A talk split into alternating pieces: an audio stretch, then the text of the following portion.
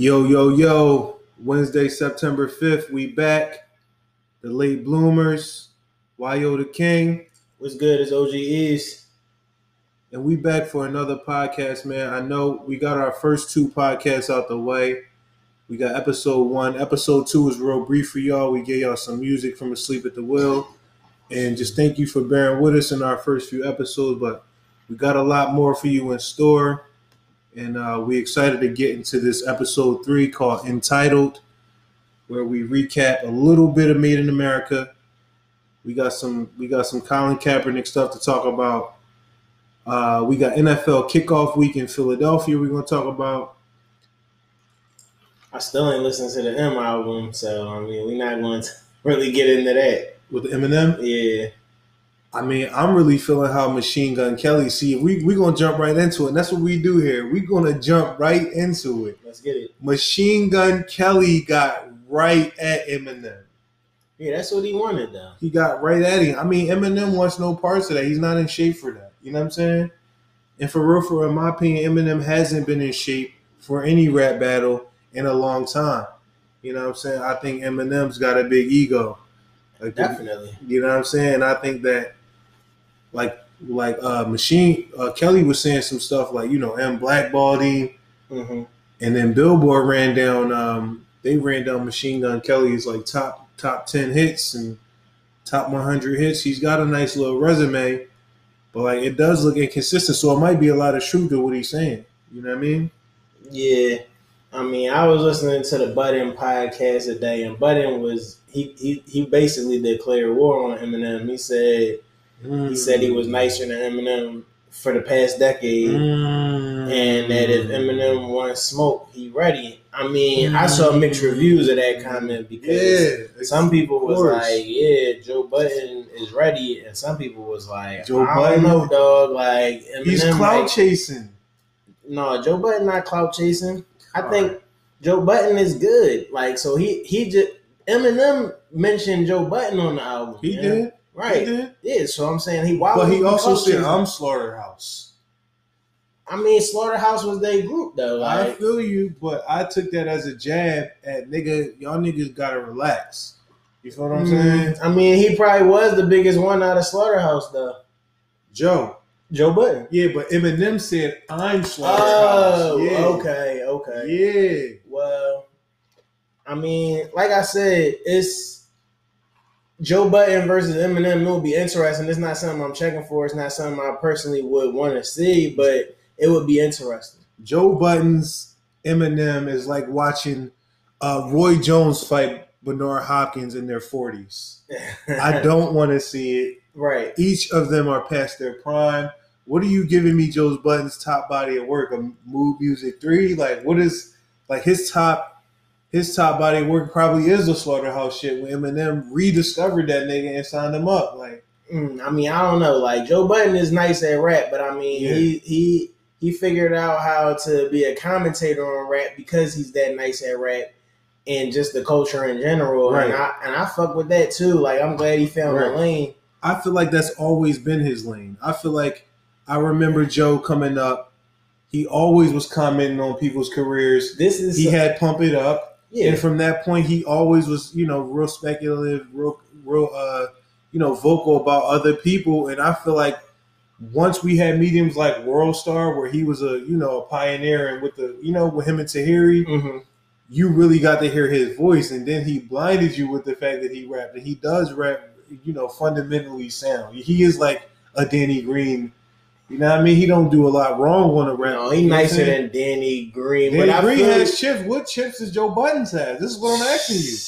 But to say Danny Green, because it's funny because I was just about to bring it all full circle because when Jay-Z jumped on the Pump It Up, like, he said you cold me, maybe. Matter of fact, he was Trace McDaniel. Then he took him to Harold Miner. Right. Washed up on marijuana. Then he took him to Purvis Ellis. You worthless fella.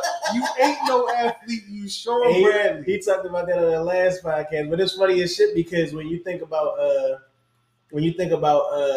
Joe Budden, he was saying that I lost my fucking train of thought, man. He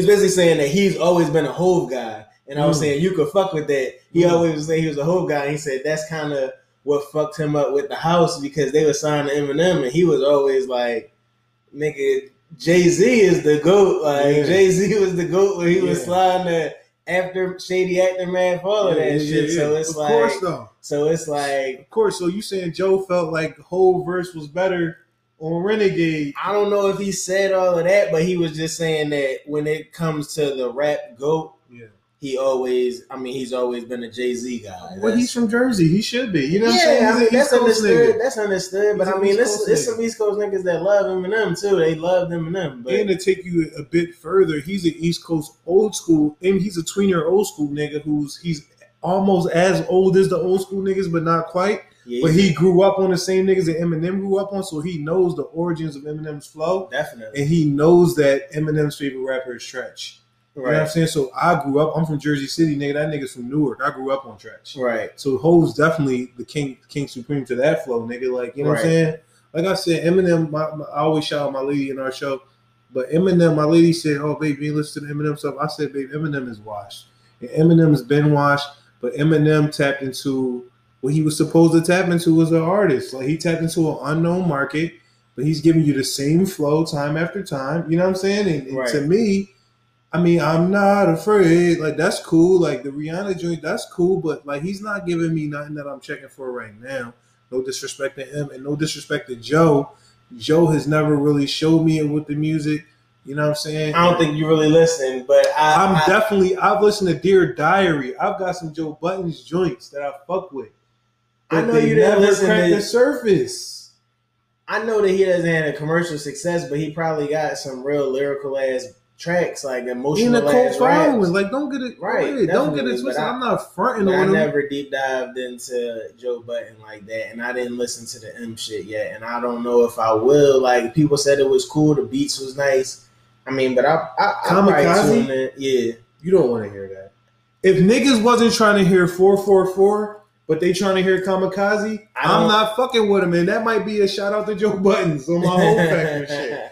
Because I don't want to hear none of that old middle-aged rapper shit. Nigga. But that's the thing. People think Jay-Z still got it. He do still got it. Right. So that's if Eminem still got it, and Eminem is dropping. I didn't say that they said Eminem still got it though. He still got it. But he lost it for the past. He lost it a long time ago. So it's like he has the capability, but he doesn't really produce. And it's like Jay-Z still produce, but you know, Jay-Z, we talked about Jay-Z, and Jay-Z is a swindler, man. He's an indicator. He's the litmus test. He's the, you know what I'm saying? He's an indicator, you know what I'm saying, of culture.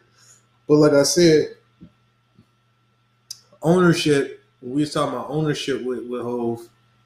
That's another thing, because he's in front of all of these partnerships and ventures, but does he own more than 50% equity in these ventures? I mean, that's very up for debate. I haven't seen any records that show me that he does, but I mean, if he wants to continue to tell us that he does, I mean, I'm not at the boardrooms. I'm not at the tables. I don't see the contracts, but I mean, he got more ownership than me. That's what he really telling you. Like, so speaking of Jay-Z and ownership, and we had Made in America this past Labor Day weekend. If you don't know, it's a Wednesday following Made in America, and we had a lot of commentary. We streamed it. We had some people attend in our camp. We streamed it. I was a little disappointed in the overall quality, even though Tidal held it more than down with the production, like we said. The title stream, I think, gave a better experience than probably what people had at the actual event, because I saw snaps of performances, and I remember watching these performances, and the quality of watching it seemed way better than from people's snaps. The stream, I mean. So the top performance obviously was Tekashi 6ix9ine. Like, he stole the Made in America festival. It's crazy because I still don't know what Post Malone did. I didn't see anybody post anything from Post Malone. That's like, true. He's been right. You wouldn't even know he was there. He was a headliner, and I didn't see any nothing about Post Malone. I checked out from the stream from him, so I mean, I guess it's my own fault that I didn't see that, but that was crazy. Before you go past Post, I want to get Tekashi did one or two things for me. So when we was listening, I was surprised by like his interaction with the crowd. I wasn't taken back by it or nothing like that. The only thing I was taken back by was, you know, he started off in a full lay with no shoes on. And he got down to his drawers. He was, by the end of his set, he was in his drawers saying, I don't really know like why I did that. I don't really know like why I did that. Right. And I'm like, is he referencing his case? Right. Because right now he looks real promiscuous and real perverted. You know what I'm saying? So, but he did expose me to more of his music. You know what I'm saying? But I was good. Once he got down to his draws, pause, I was good. You know what I mean? So from that, y'all can take it however way y'all want. You know, Fat Joe came on right after him. And you, my man, I was so tight because I'm such a Fat Joe fan. Shout out to Janky Patel. Shout out to Fat Joe. I'm such a Fat Joe fan, so I didn't want my man to ruin it for me. But he was kind of hinting at the fact that my man Fat Joe might have been lip syncing. And he wasn't quite. He had little moments where he had to take breathers. But, I mean, it's all good because at the end of the day, I mean, anybody on that stage was liable to be lip syncing. A lot of niggas was. Except it was a few people who didn't. You know, the top. Let's talk about the big niggas who did, though, because that was a thing for us. Ty Dolla $ign had a great set too. He came out on motorcycles. He did some shit a cappella to let you know he wasn't lip syncing. But then it got to a point where he was lip syncing, and I mean it was cool though because he had a real live set. He should have been on the main stage. He's somebody we talked about that should have been on the main stage. That's a fact. They got that one wrong once again. Jay-Z, we're not gonna put all the blame on you, sir, But yeah, the mics was fucked up for Ty Dolla. They was fucked up, yeah. So I mean, he kind of had the lip sync, right? And you know what I mean. So on Ty Dolla, if we finish your points on Ty Dolla. Oh, Ty Dolla, he interacted with the crowd. I saw him show the crowd a lot of love. He got the crowd involved. He told the.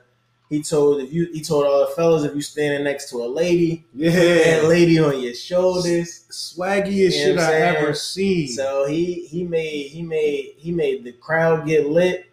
His crowd participation was definitely never seen anything like that. A guy, an artist giving a such a high level oop to niggas. Yeah, letting you know. He said, "Hold on." He said, hey, fellas, if it's a lady standing next to you, I want you to pick her up and put her on your shoulders. We said, word? Yeah, so then he started playing the guitar.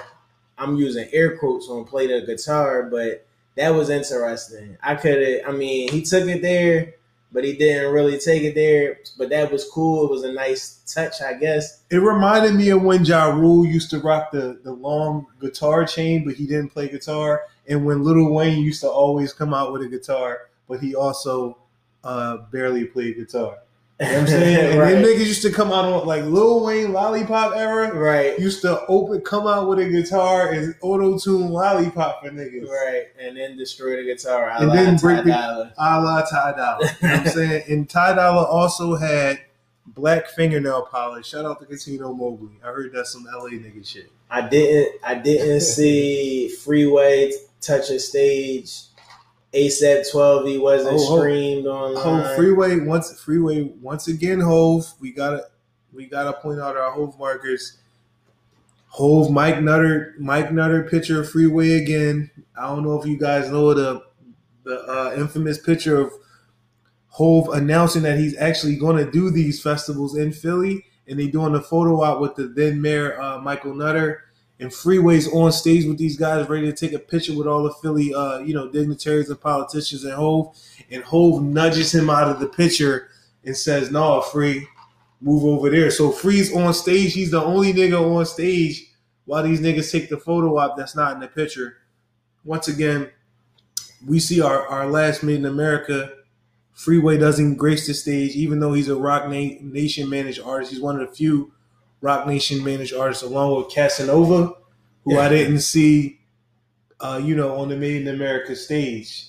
Yeah. So it wasn't a good look for promo. I feel like Hov gave Free the look because Hov's niggas is still fucking with Freeway, but Hov might not be fucking with Freeway to scale. You know what I mean? I mean, he's seen the height of that. You know what I'm saying? Yeah, I mean that's what Jay-Z do. I was let down. I always have higher expectations than what niggas' sets are. Niggas' sets never match my expectations. So the one thing that I wanted to see that I didn't see was from the Kendrick set. Kendrick, he brought out Bri Steves, and that's a good look for Philly.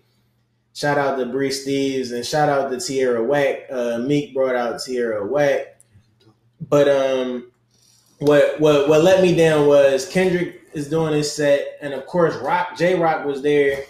J-Rock killed his set. I thought he was definitely going to bring J-Rock out to do Money Trees, but that didn't happen. It was just like I said, Kendrick and Bri Steves, but also Kendrick, Bitch Don't Kill My Vibe.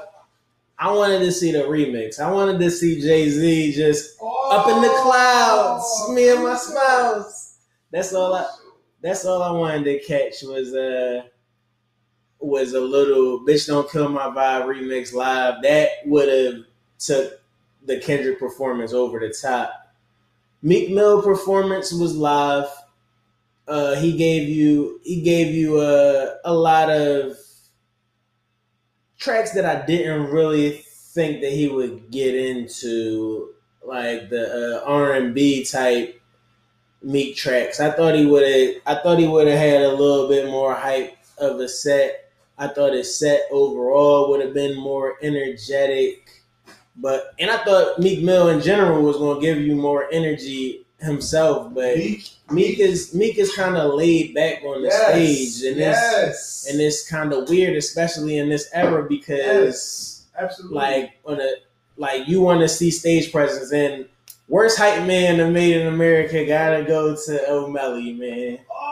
O'Malley gets the worst hype man that Made in America award. Like he was very light as the hype man. Well, the best hype man award gotta go to the four niggas that was rapping with Fat Joe. Tony Sunshine. They was going up, my nigga. And I don't know if that was Dre, but everybody who was with Joe, they earned they Made in America passes. Hell yeah. They earned their stage passes. And they VIP credentials. Right, they VIP credentials and bottles, whatever they got into out there.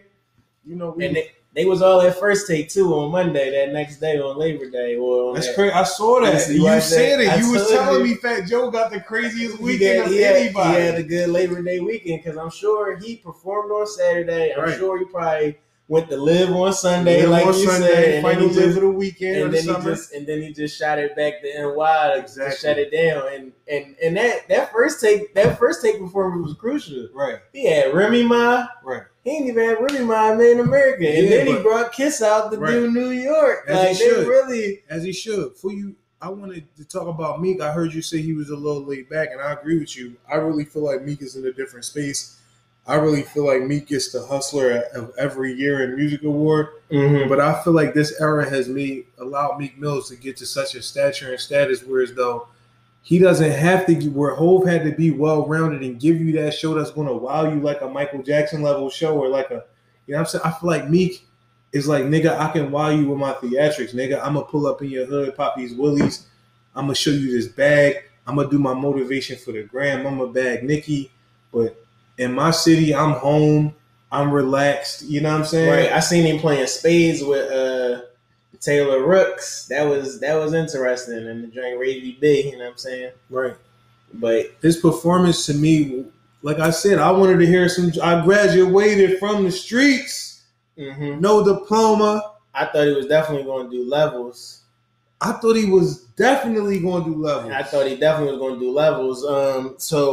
And the final level of Made in America was Nicki Minaj. Yes. And Nicki Minaj, she gave us a solid performance. I saw people at her Made in America performance talking about that's the album of the year. Queen is the album of the year because she gave you the nip slip. I don't know if that was on purpose or not, but she gave you the full frontal. So I don't know if that was on purpose or not. We've seen so many high level festivals, Super Bowl nip slips in our time. Right. Her joint was so blatant. I feel like she came out there with her titties out and her hair covering her titties. That's what it seemed like, but I mean, it is what it is. I'm not hating on it. I mean, we definitely appreciated Nicki. Thank you. You know what I'm saying? And also, she brought out Ferg, and Ferg did his thing. She also brought out Lil Uzi. I expected him to do, I mean, EXO Tour Life is a thorough song, but it didn't have the energy. I thought he would have did the 444 plus 222 track. That joint go crazy. Wow, I never even heard that. That shit sound wild. I thought he would have did that, but I mean, it was cool. It was solid. And did she bring somebody else out in her set? No, I don't think so. I think she brought out Uzi. She brought out Ferg. That was it. Yeah, ride with the mob. Right. Oh, she brought out 6ix9ine. She brought out 6ix9ine for the Fifi, right? And Fat Joe didn't bring out Ty Dolla though, right? Nah, because he ran the Ty Dolla track, but Ty Dolla wasn't in town yet. Yeah, probably not. So, but Fat Joe did money showers, and that's it for Made in America. If you went out there, I hope you enjoyed yourself. We see what the festival is becoming, and it's definitely with no Budweiser. It's like. It wasn't the same. I mean, I wasn't there, so I mean, who am I to tell you what the energy was? But from the stream, it didn't seem the same feel as because I've streamed it in previous years and it looked crazy, and I felt like I needed to get down there. I didn't see no Duce banners. I didn't see no paper planes anywhere. The irony is, I did see an ad for J. Cole tour though in the festival. He's no longer Rock Nation, but he paid a little advertising. Right, as he should, because he's number one out here. You know what I mean? So that's going to do it for Made in America. If you got any feedback for us, make sure you follow at The Late Bloomers on Twitter, Instagram. Yep. We on all them platforms. We looking for feedback. I think we got an email too, right? Yeah. What's the email? The email was THELATE Bloomers. Instead of an S, it's 2 Z's on the end at gmail.com. That's a tough one. We're going to have to update that. We need that. That's what it is for now, so it's all good. We got more than enough ways for people to reach out. To subscribe to us on Apple. You know what I mean? We're The Late Bloomers, 2 Z's instead of an S at Gmail. Hit us up, man. Give us some questions and feedback because we answering questions too. We got the knowledge. We got the power, so... You know, what else we want to talk about? Also, I want to give an update. Last pod, I talked about Big Shot Bob. Oh, you back in the Big Shot Bob? Go ahead, get into it. Big Shot Bob got busy with Jay Crowder, baby mom, and apparently Jay Crowder was like, you know what, I ain't losing. And he took down one of her homegirls. And apparently it's not the first time he did that, but he had to double back and do it again to just let her know who's really the boss. Yo, shout out to the pettiness of these pro athletes, man. These niggas is petty as fuck. You know what I'm saying? That shit is super petty. Right, and it's like, I mean, that's none of my business. I don't really care, but it's funny. If it's going to be out there, I'm going to definitely tune in to the nonsense like that. Like, right. So speaking of, petty, a lot of people had a lot to say of, Nike's 30th anniversary to just do it at. And Colin Kaepernick, you know what I'm saying? So I want to hear what you got to say about that. Oh well, we talked about this already, one-on-one, just personally. You got my reactions on it or whatever, and it's like clearly, like I saw my man Tone. Shout out to Uptown Tone. Yeah, exactly. He had his opinion on there, and he said basically, fuck everybody who's involved with this shit, because the bottom line is that black bodies is getting lost to police brutality, and that's what it's about. And now at this point, it seems like everybody is just monetizing off of this shit, like in some kind of way. Something, and it's just been lost.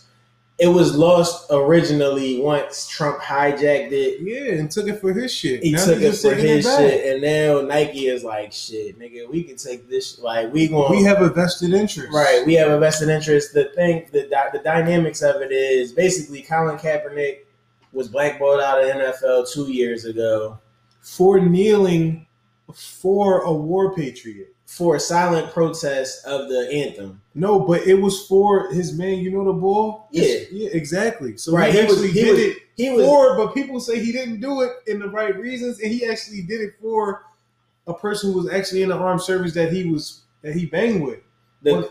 Right. It was just he was so radical with his situation. He never even said anything. It was just all radical shit he was doing. The shit he was doing was just so radical it fucked people up. Like, because Marshawn Lynch don't stand up for the anthem. He don't kneel for the anthem neither. He actually, once everybody goes stand up, he goes sit down on the bench. Right. And nobody really fucks with Marshawn Lynch about that. He don't say nothing about it. Right. You know what I'm saying? Nobody really just, you know what I'm saying? They just let him cook. And that's basically what Kaepernick was doing at first. He was sitting for it, but he was really trying. He was really like, because he ran and said, like you said, that one veteran was like, I mean, I wouldn't have I think it would be better if you kneeled when they play the anthem. I wouldn't find that. That's still protesting. He wouldn't find that offensive. Thank you. So now.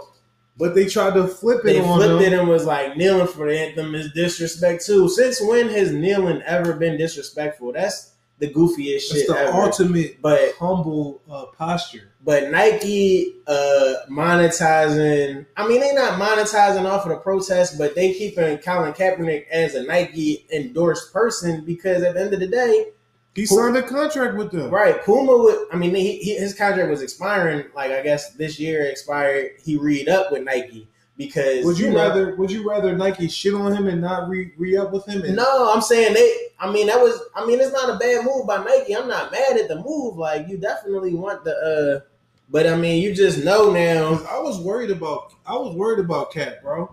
What, I'm like, he doing this. They going to a situation. He's not gonna get back in the league. He's going to do all this in vain, and Nike let me know, like, no, we're going to fund this nigga to keep doing this. You feel me? Mm-hmm. So we're going to put a little production together because this is what we do. We're in the business of marketing and giving you product. He's not popping in the NFL, but we want to keep him in front of you. So I don't know why people are so up in arms about Nike. They ain't doing nothing they haven't been doing. You know what I'm saying? Right. We play it. No, I mean, I want to see the timer. We gotta keep that. You good? We good. But, yeah, so I'm not mad at Nike. I definitely am a Nike head. So, like, it's like I fuck with Nike for the move, but it's also I know that I know what Nike is doing, too. I'm not blind to it. Like, people boycotting Nike because they read up with Colin Kaepernick. They're clowns. Stupid, yeah. Stupid because, shit. Like, you weren't boycotting Nike because they had sweatshops in Malaysia. Like, you're not mad that they were making the shirts that you're burning exploiting the whole populations of black people who could be coming up from the regular price minimum wage that Nike could pay in those countries at the American rate, right? In American dollars. So, like, you're a clown for now you want to boycott Nike. And you're even more of a clown because you're boycotting Nike and you're burning products that you already bought. That's a lose-lose on your end, you know what I'm saying? You're just weird. I can't deal with that type of clownery. Like, if I like a boycott is Papa John's is racist, I'm not eating Papa John's no more. Like, Nike isn't racist. Nike is progressive. This is the right side of history. Then there's so many narratives. Like, I was watching, I listen to First Take, and Max Kellerman is always kicking Stephen A. ass on First Take, and he had it right once again. He said that you know, that they made another narrative, more fake news. After the signing of Colin Kaepernick, Nike stock plummeted 2%. So did Adidas stock, so did Puma stock. Like, yeah, but that was due to NAFTA free trade agreement something happened with NAFTA where Trump is not going to honor the NAFTA free trade agreement. Exactly, which means it has nothing to do with Colin Kaepernick. So why is that the narrative? Like, why are y'all making these fake? Right. It's a fake narrative, though. If the whole marketplace of fashion and apparel, the whole apparel sector of the market went down 2%. Every stock, Under Armour stock, Puma stock, and Nike stock all went down. Nike didn't go down more than anybody else's shit. Right. So then Colin Kaepernick had minimal effect on the stock. This is misinformation. It's misinformation, but misinformation spreads like wildfire in 2018. That's why you got us, man, the late bloomers. We give it to you earlier, new, but it's better late than never. You feel what I'm saying? I promise you, if I give you some misinformation on an episode of this podcast and I find out that it's bad information in the next pod, I'm going to tell you it's bad information. Hopefully I'm going – first of all, I'm hoping I'm not going to give you bad information on the podcast, and I'm going to – you know what I mean? You on point. We definitely fact-checking, and I'm going to give you some love. I'm going to give you some props because you definitely had some you had some predictions that actually came to fruition and over the weekend and from our last pod. You definitely said that Tekashi had the best set at MIA. He had the best set at MIA Made in America. Mm-hmm. You said a couple things. Like I said, you know, in terms of – oh, shit. Well, in terms of predictions, if you want to keep giving you the Estradamus predictions – you know what I'm saying? Then we can get into NFL kickoff. You know, the NFL season is starting. NFL kickoff in Philadelphia. NFL season is starting in Philly this year. Yes, sir. Thursday night football. This is the only Thursday night football game that's really good. Usually the only Thursday night football game that's good is the first one of the season. Mm-hmm. Historically, I mean, it's a couple other ones that are okay, but historically, the first game of the season is usually lit. Right. So, especially before they started, I mean, especially since they made Thursday Night Football every week, like that was just, I mean, they're trying to make more money, but that's just a bad idea in general. Like, but that's neither here nor there. But the Eagles open up the season against the Falcons Thursday night at Lincoln Financial Field. They just installed Bud Light installed a statue at the link of Nick Foles and Doug Peterson, the coach of the Eagles, when they of that special moment when they called the Philly special. They called it Philly Philly. Wow. He said, "You want to do the Philly Philly?" He said, "Philly Philly, let's do it." Right. And that's an iconic moment. Obviously, Nick Foles.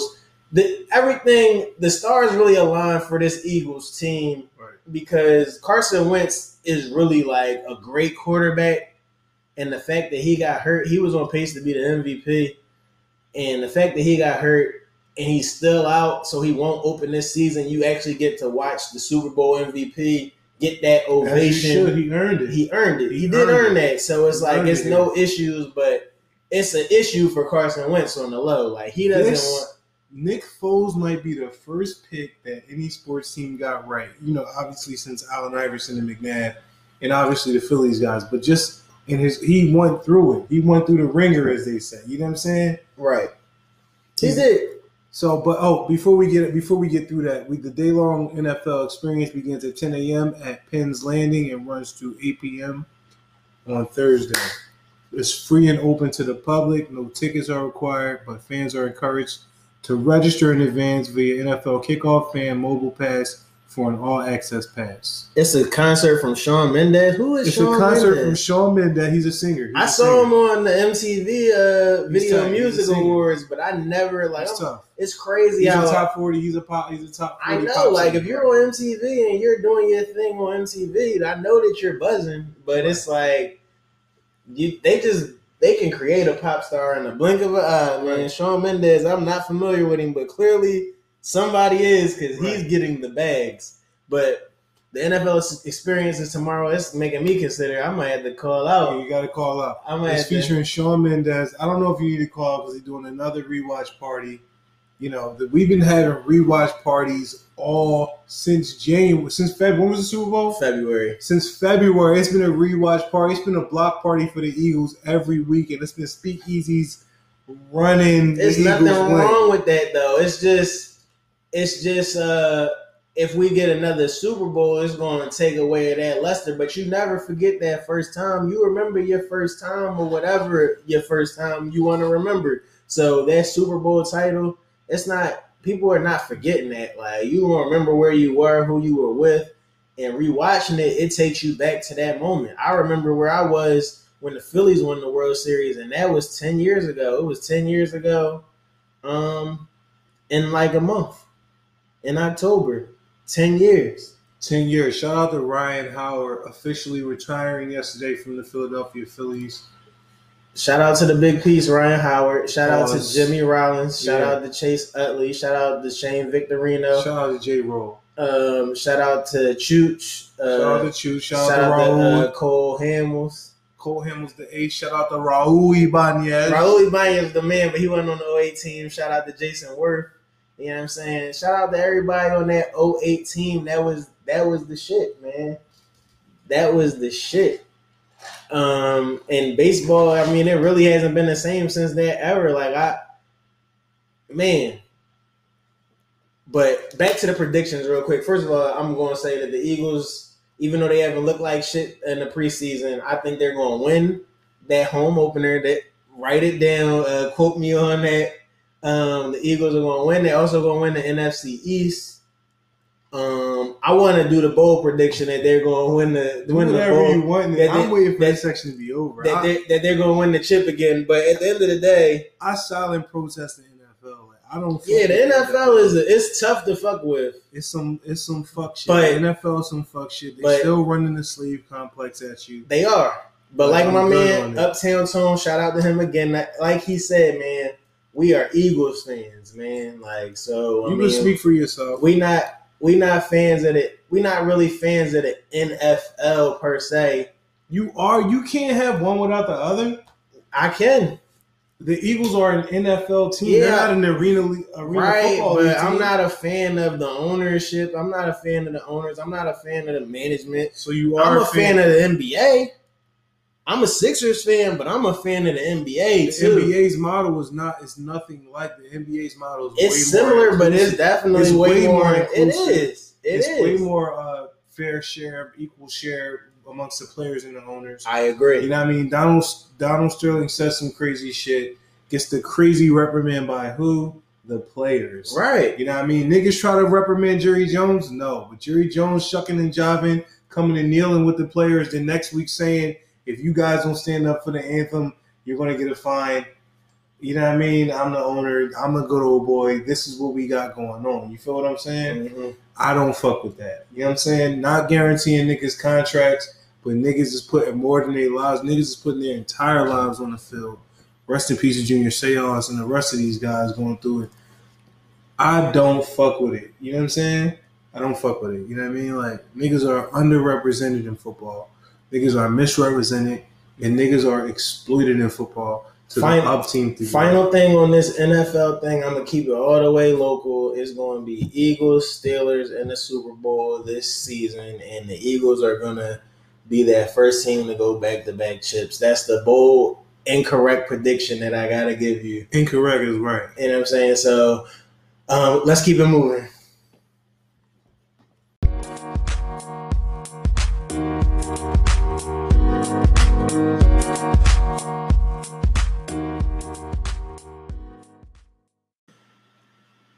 Yo, the late bloomers, subscribe to us on Apple.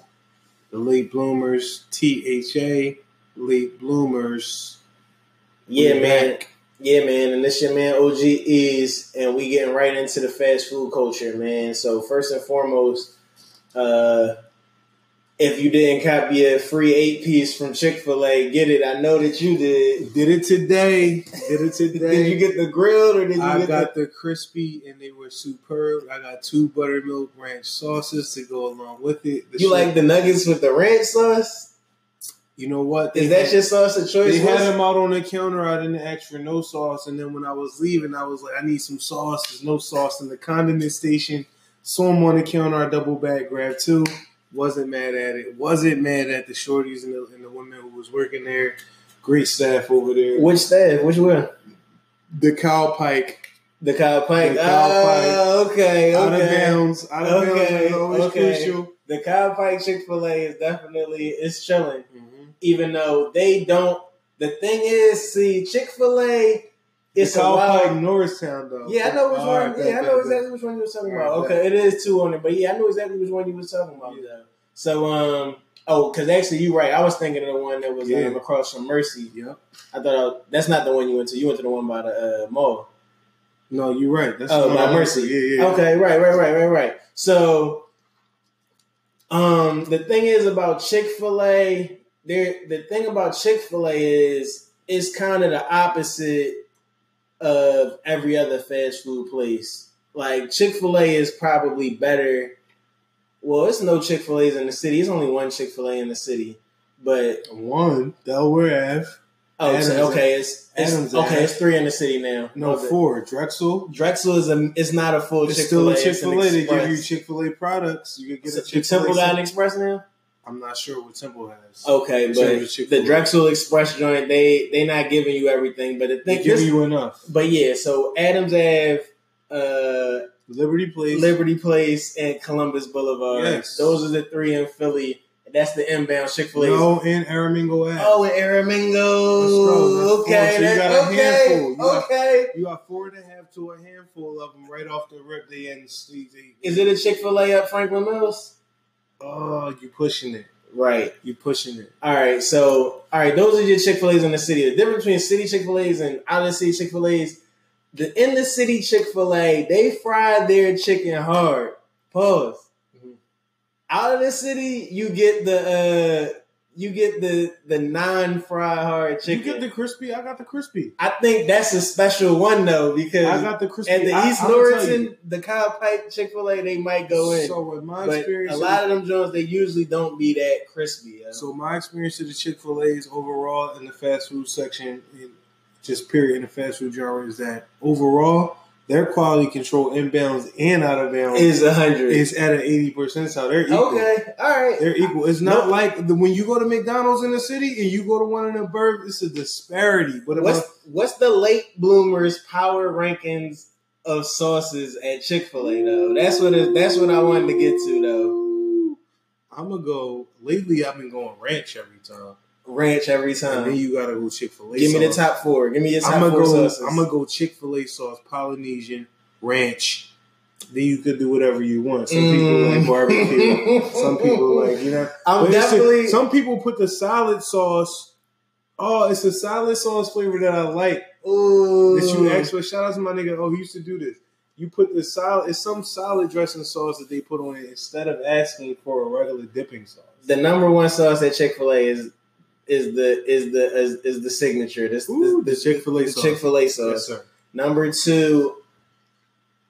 I used to be a Polynesian guy heavy, but I faded away from it so much that I'm ready to go honey mustard in my 2 spot. Barbecue at the 3. The buffalo. Buffalo sauce. I forgot about that one. Then the Polynesian. Then the ranch. That's the definitive sauce rankings for me that I'm just gonna get. Oh, you wanna know what? You know, it was definitely a little sauce. They had a little, sneaky like tangy barbecue. They had what I'm talking about. That cake. It wasn't a cup pack. It was a little sauce. Yeah. I don't remember what that was, but that was fire too. But I'm transitioning because we always with fast food, it's a gift and a curse and. The gift that should be a curse for you at some point. You keep talking about this cheesy gordita double crunch box at Taco Bell. Listen, like I said, man, I tried to go on strike from that. I tried to start the week off. I had one of them yesterday, man. And the thing is, once you do it supreme, if you do it supreme, you're gonna get jumped right into it. It's too much. So I want supreme. That's what I've been doing it with. You got to ask for the creamy jalapeno. Are you getting chicken and steak, or are you still messing with the beef blend? It's revamped. I'm still fucking with the beef blend I expected. The grilled beef blend. If they give me something different, I'm tight. You know that Taco Bell ground beef is not 100% beef. It's not 100% beef, but it's 80% beef. I don't know if it's 80%. A beef blend. When Time Magazine did a special on Taco Bell ground beef blend, they said it was only 12%. Nah, that's not a fact. That's out of pocket. That's a rumor. That's a rumor. You gotta tap in. 12%. You gotta tap into it. Bro. I believe them because the Taco Bell tacos, I can eat 40 of them Jones. That's how light. They light as shit. It's like oatmeal mixed with. I'm telling you, it's definitely oatmeal and ground beef. Yeah, and it's a spoonful of ground beef. It's not a 50-50 ratio. It's definitely the Gordita heavy punch cut. Box go it's hard. I agree. That shit I'm not even arguing with you. So you know, I'm married or whatever, and my wife, she gave me a little sob story from her brother. He said he'd been off the Mickey's, and he decided to double back. Ooh. And he doubled back on some hotcakes. No sausage, just the hotcakes. That's the lightest thing you could double back. It's the lightest thing you could double back on. But that's a good entry-level item to get back into. So you would think, I need to know which location he went to, but he said he went there. They miking them at every location. Yeah, they miking them at every location, but I mean, I just need to know where he went because he said he had them. 2 days went by, and he didn't shit. His stomach was in knots, and he had to go to the hospital.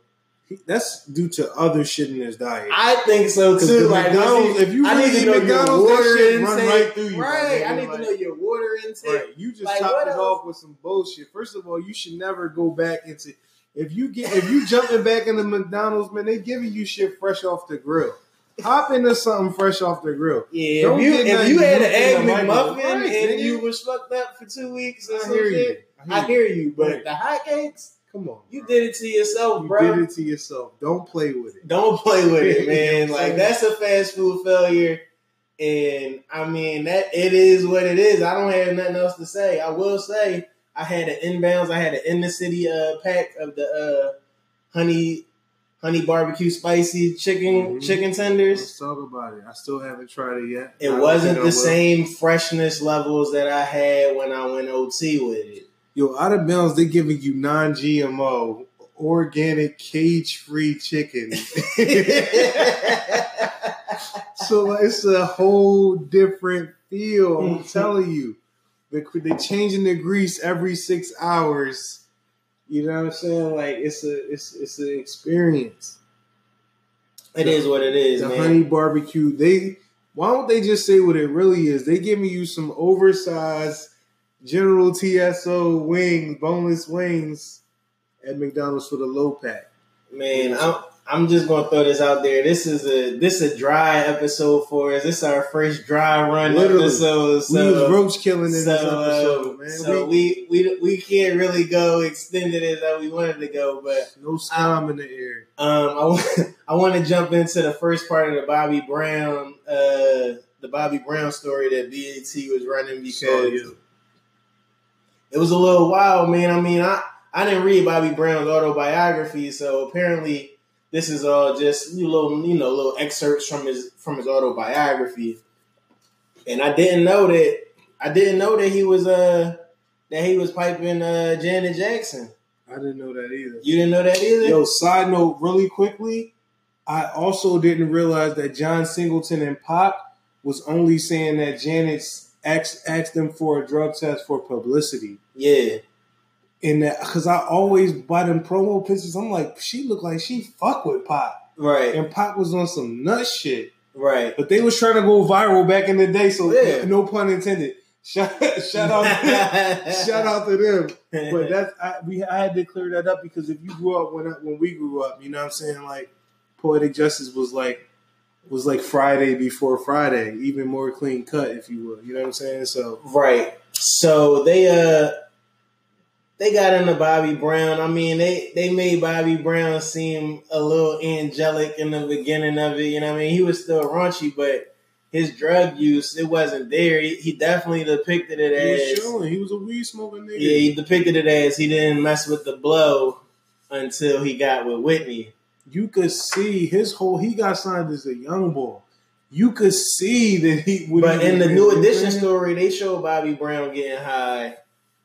like getting high. Part of his new edition career from the rip or from where? From the rip, they showed him getting snorted as a young boy, like as a little kid, and then he got with New Edition, and then he was drawing in New Edition getting snorted. But in this joint, they showed him more. They didn't show him getting snorted until he started rocking with Whitney Houston.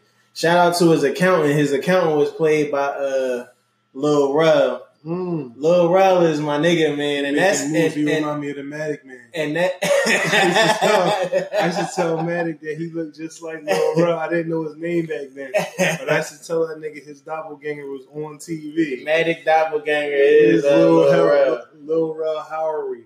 But this is my hot take, man. That's what I wanted to transition to from that. Lil Rel is about to have a show on Fox called Rel, right?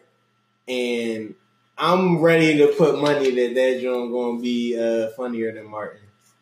That's out of pocket, my nigga.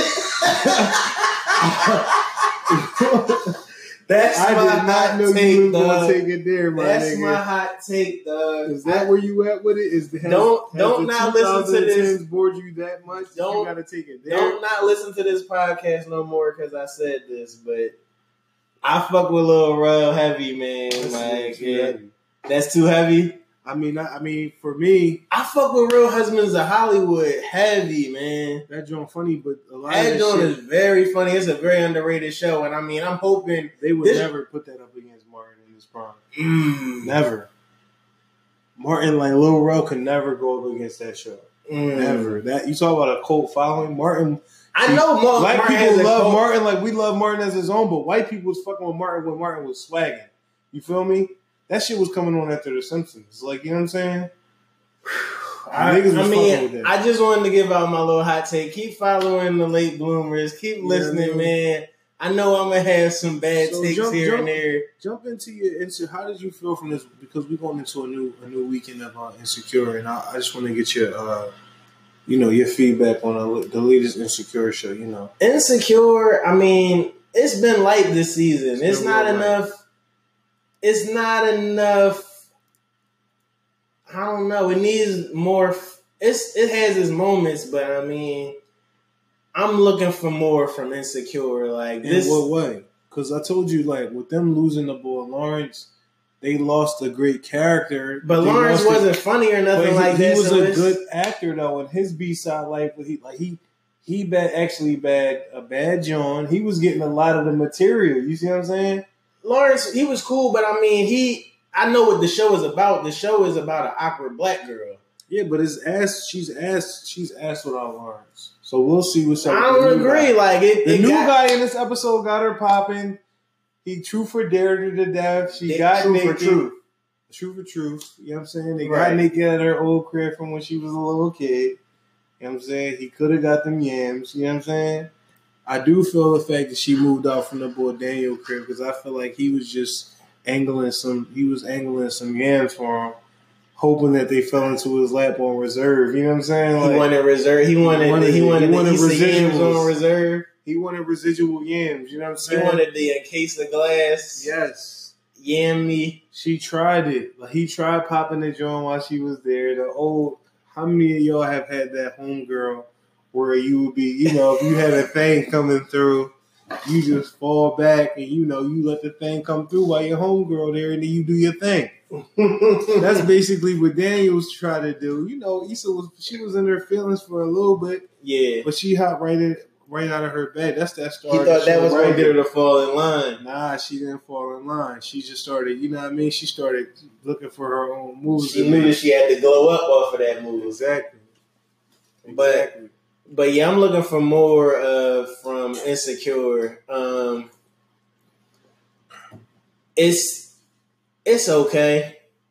The season so far is okay. People are disappointed and Insecure in the same way that they were kind of disappointed before these last couple episodes of Power. Oh, niggas was disappointed, but now 50 is a sacrificial lamb once again. 50 took some shots. Got us shout out 50 Cent, R.I.P. to Kanan. Did we say that on the last episode? I don't think we did. And we gotta send our condolences to Kanan. He was one of the best characters on Power. Right, for sure. Which lets me know that power is going to be ending. Power has to be coming to an end. It has to be. But I do like how they closed out this season. Unfortunately, I fell victim to the fucking spoilers on social media. Mm-hmm. Y'all niggas is pieces of shit, man. Like, y'all got spoilers of the finale. Like, send me the link of the finale episode. Don't send me no fucking 20-second clip of the most poppin'est shit of the episode. Like, that's fucked up. But all I know is that, you know what I'm saying, Power Writers, they close out the season right. They kill somebody every episode since episode 7 to close out the season. I mean, like, so every time they come on, they huddled up and schemes to murk out on somebody. Right, so, like, hopefully Dre is the nigga that goes down in this finale. How do y'all feel about Big Young Boy Tariq? Did y'all see him change his ID to his last name to Stark? Eric Stark. I'm not feeling him, man. He a little bit, he in his But it's crazy because it's like, social media been predicted. They was like, yo, Tariq is Kanan's son. That's why he fucked with him like that. And he not technically his son, but now he got an ID that he his son. Right. So it's like it worked itself out. But look, man, after this season finale and y'all show me the preview of what y'all bringing to the table next year, mm-hmm. I'm good on Power. Season 6 is it. It can't go past season 6. It's got to be done. You can't fucking rumble with the feds. Like, you watch Ozark. Season 1 is into season 2. It's only 3 months of time. I hear you. It's only 3 months of time. You got the feds on your ass. This is not nothing we stretching out for 6 seasons. If the feds is on your ass, shit is coming to an end soon, one way or another, though. Right. Like, the feds on your ass is not a damn, we didn't find nothing. We just gonna fall back, dog. Like, niggas is actively still killing motherfuckers and shit. Like, shit comes to an end. Also, I had to let you know, like, since we talking about Power versus Ozark, you know, the Navarro cartel is way more hands on than any cartel I saw. I saw on Power. Your tweet. You said, let's see what your tweet said. I said the Navarro cartel is greater than the Jimenez cartel. I don't know about that. The Jimenez cartel is light. Nigga, Teresa Minnesota, she be going in. She be not going in. The Jimenez cartel is bullshit. They are light sauce, man. They don't have no. If they the number one. There's nothing ruthless about that cartel. Ghost and Tommy is way more ruthless than them niggas. Like, I feel like they making a mockery of cartels. Like, they making a mockery of the justice system. Power is doing a lot, man. Mm-hmm. Like, and I'm glad this season is coming to an end. Of course, everybody watches Power to talk shit about it. Mm-hmm. But I mean, this is it. This is the only show we got, so we gotta watch. And, I mean, of course, we're going to talk shit after we watch it, but we got to watch it. Like, we committed. It's like playing poker, man. They had us in the beginning. We just called the little bet. Then they came through with the first couple seasons, and we had to match that bet. We had to invest that time in, and now we put in half our chips into this shit. So now we committed. We gotta see all the cards. What's next for 50? Like, what is 50 working on? They said 50 is working on that BMF, BMF type, either documentary or show. Yeah. And that shit should be dope. But I mean, like, same thing. I mean, if what's my man's name? If Big Meech was Ghost. Big Meech is his own version of Ghost. Right, but Ghost is still on the pavement. Like, Big Meech had a run. It was like a 2-year run. Movie. But but that's what I'm saying. Big Meech shit would be a movie. Big Meech would get away with just as much shit what Ghost is getting away if he had a script writer. You know what I'm saying? Yeah, like, I mean, he didn't get away with everything, but I mean, he had a run, and that's what it's about. Like, when you have the feds on your heels, you have a run, you have a moment. Mm-hmm. Like, it's not sustained success, right? So I mean, But I'm looking for that Black Mafia Family. Whatever 50 does with that, I think that's going to be solid. He just dropped Get the Strap, Uncle Murder, 6ix9ine. I heard that song is tight. It's tight. I never heard it. I like it. It's tough. I mean? Like I told you, man, I just digest music differently these days, man. But, you know, in the future episodes, we're going to get into album of the year candidates.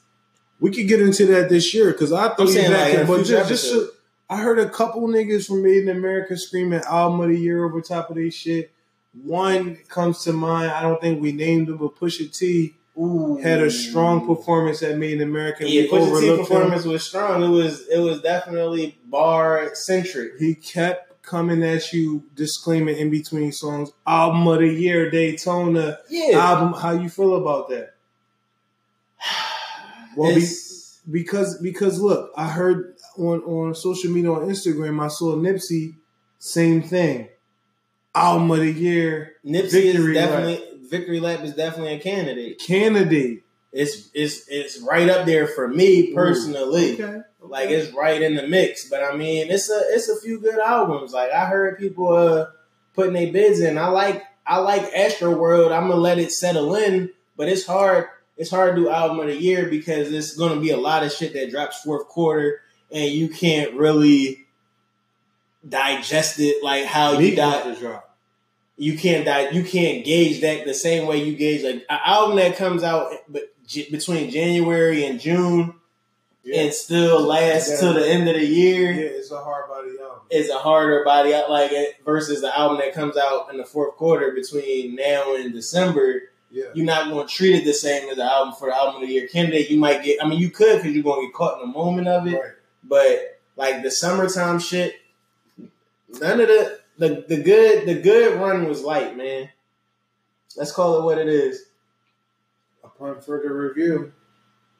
The good one. I mean, Pusha album wasn't light. Album exactly. So it wasn't light, but it's not album of the year. No, Daytona. So how do you feel when you see Pusha go through his act on stage, and you know he wants that? It's the bravado that you want from a braggadocious rapper. Yeah, but from Pusha, like you were to, in my opinion, no disrespect to Pusha T. We love Pusha T.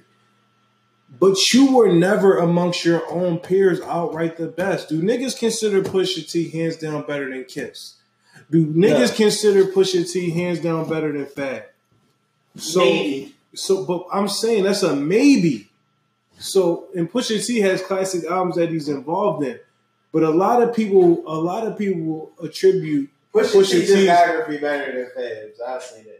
Okay, that's true. I mean, I'm album-wise, because I know the niggas are going to be like, well, what about Soul Tapes? What about this? Yeah. But, I mean, I like Pusha's shit. Pusha got a nice catalog. You know what I'm saying? But I don't like Pusha's stance and posture against the entire hip-hop game. Because, like, who really are you going at? Are you going against the new niggas because you couldn't really trump the old niggas? But to me, you're a consistent nigga who made it through. But do you want to stay around? Because you're not going to get off. Just keep trying this Drake. You know what I'm saying? Because Drake is gonna have legs. The Drake shit is over with. I know it's over, but he did perform, which was some gangster shit, and I appreciated him for it. He did get into his Drake diss live on stage in Made in America. He didn't get into the story of Addion diss, but he got into the. He got into one though. He got into the infrared. He got into the infrared. It was nice. I'm glad that some niggas don't do that. Some niggas don't do their diss songs on stage. Period. Right. And I'm glad he did that. Right. Because that's, like, if you going to stop the beef, nigga, give me something. Another thing I wanted from Made in America, since we talking, we got back to Made in America. Wrapping up. We just wrapping back up. Yeah, we wrapping up. Meek and Nicki should have... They should have came out together. They should have reconciled. They should have did something either day. But you going to pop a titty out to deflect. Like, bring my nigga on stage and hug him. Give him a kiss. It ain't about nothing. Y'all niggas ain't booed up. Do a song together. Like, just do... Let's do some music together. Do some music together. Come out or just do the song y'all had together. Right, that's what I'm saying. Like, come out to his joint, baby. That's what I'm saying. He did that song. He threw the oop. She let it go out of bounds. You know what I'm saying? You know what I'm saying? Like, she like, I'm not running the floor with Meek no more. You know what I'm saying? Right. Meek threw it up for her to walk out right on stage with him, grab a mic, give him a hug. That's just a good look. Like, if you want Made in America to be special, give me something like that. Give me something that I wouldn't be. I get A$AP Ferg. I get PNB Rock. I get Tekashi. All good looks. Speaking of good looks, shout out to Meek for bringing out Tierra Whack, and shout out to Kendrick for bringing out Bri Steves, Philly's own, each artist. You know what I'm saying? Those are both good looks. They next up in Philly. They next up. You know what I'm saying? If they not already on deck. I think Bri Steves is already on deck. I think the Tierra Whack is already on deck. I think that people didn't really know who Tierra Whack was. I think that they never saw her face as much. Right. But I think that they know who she is now. You know what I'm saying? Just off them couple songs she got to do with me. I think the same goes for Bri Steves because, you know, Kendrick brought her out on an even, you know, his platform is a little bit different. Yeah. Is a little bit more, is a little bit higher of a platform, and she deserves it. You know what I'm saying? She's been grinding. She's been grinding heavy. You know what I mean? So shout out to them, you know. Hey, Made in America did do some things for us. We did want to shout out Block Boy JB. Shaq West. I seen Shaq West got busy with the Mo Bamba. Block Boy JB, for sure. He did the shoot dance heavy. Like he had it rolling. I mean his. Fresh, you know what I'm fresh fade, fresh Boosie fade in effect. His jewels. And on the R&B side, Miguel, Janelle Monae, and Black, they all did their thing too. And Daniel Caesar. Oh, and Daniel Caesar did his thing too. A new artist that I wasn't really familiar with that had a good sound, had a light stage performance, but people did know his music. For sure. So like people, like we said, niggas says rap is a young man's game. Pusha T had one of the strongest performances. Also, Fat Joe and Entourage had a great performance because, like my man said, O'Malley, we love you too, my nigga. But your hype man set was light with me. You know what I'm saying? I was not impressed. Pusha T DJ was a way better hype man than O'Malley. Right. Pusha T's DJ, Rock. Pusha T, DJ, I don't know, but his name DJ Rock something. He was ready. He was ready. Any air that Pusha T let through with the mic, he was right there with the bar. Every bar. I don't even fucking know. That nigga was there. I'm like, damn. Yeah. Fat Joe, like I said, Fat Joe came through. He gave you the swag and essence of an East Coast Don rapper. J-Rock killed his shit, but only like I said, Kendrick gave you the damn tour, but he gave you the abbreviated damn tour because he did not give you Money Trees. Money Trees was a part of the damn tour. I saw the damn tour, and he gave you Money Trees with J-Rock, and that's special. But I mean, of course, Mad City is very special live too, so you know what it is. We're going to just mention shout out to Tyler Perry for giving Jeff.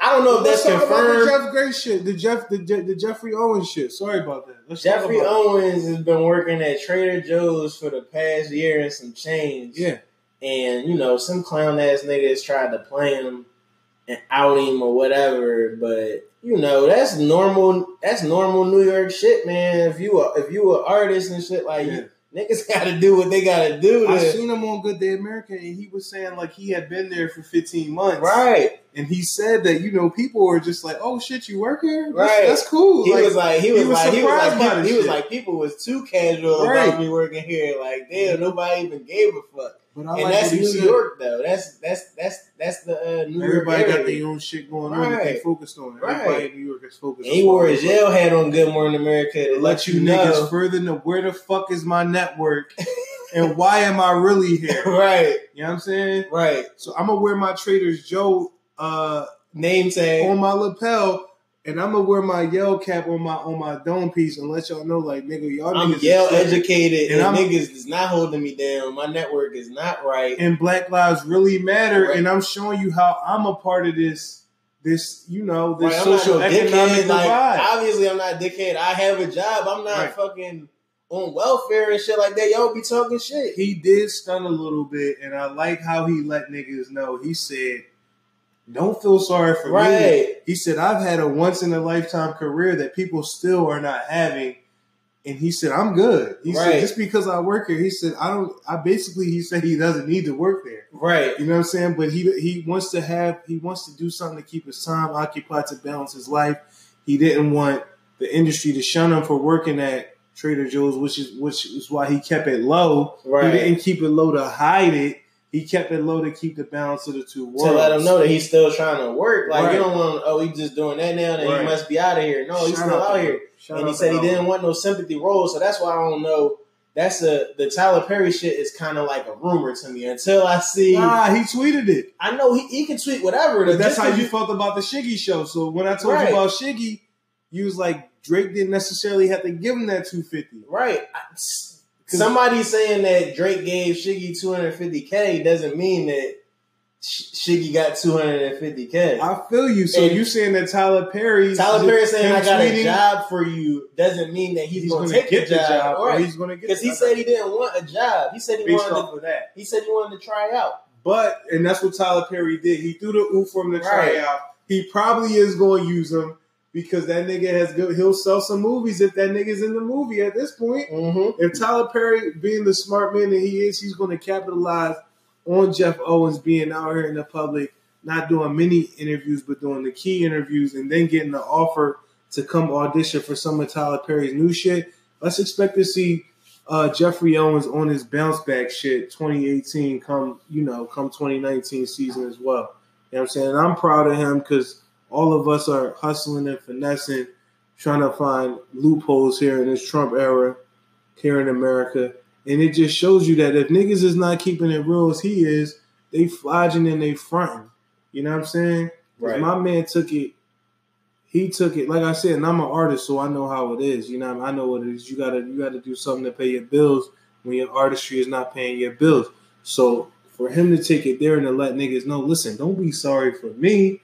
Right. Because y'all niggas, what hoes say, niggas can't get past my past. Right. You know what I'm saying? So I'm at Trader Joe's here, but nigga, like I'm syndicated all across the world on the Cosby's. Right.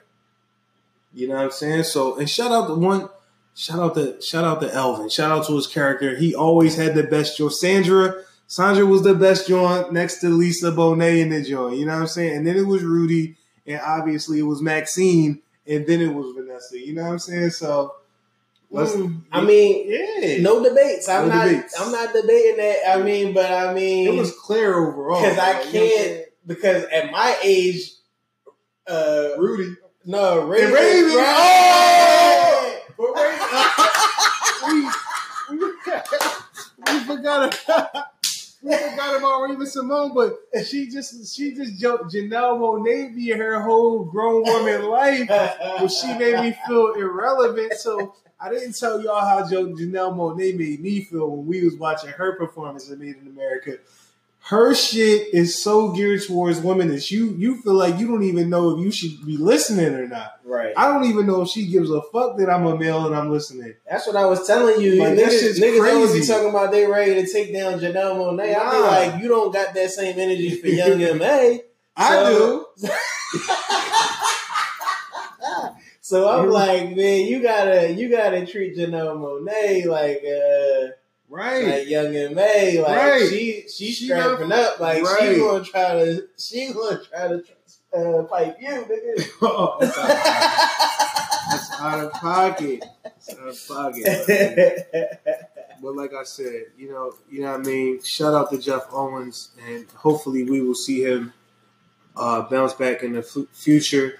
And I am excited to see him on some Tyler Perry shit. Maybe he could bring some depth to some Tyler Perry shit, because his shit could be monotonous at times.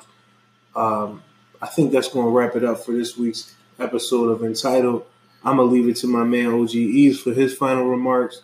Episode 3. We trying to get to 2,000 episodes, so subscribe. We on iTunes. We on Anchor. We on Anchor. You said we on some Google. We on Google Podcasts. Google Podcasts. Right. What else? We all around, baby. We on everything, man. Follow us at The Late Bloomers, THALATE Bloomers. Bang. Once again, your man YO the King, OGEs, and we are The Late Bloomers. 100. Episode 3. Thanks for recording with us. Thanks for listening.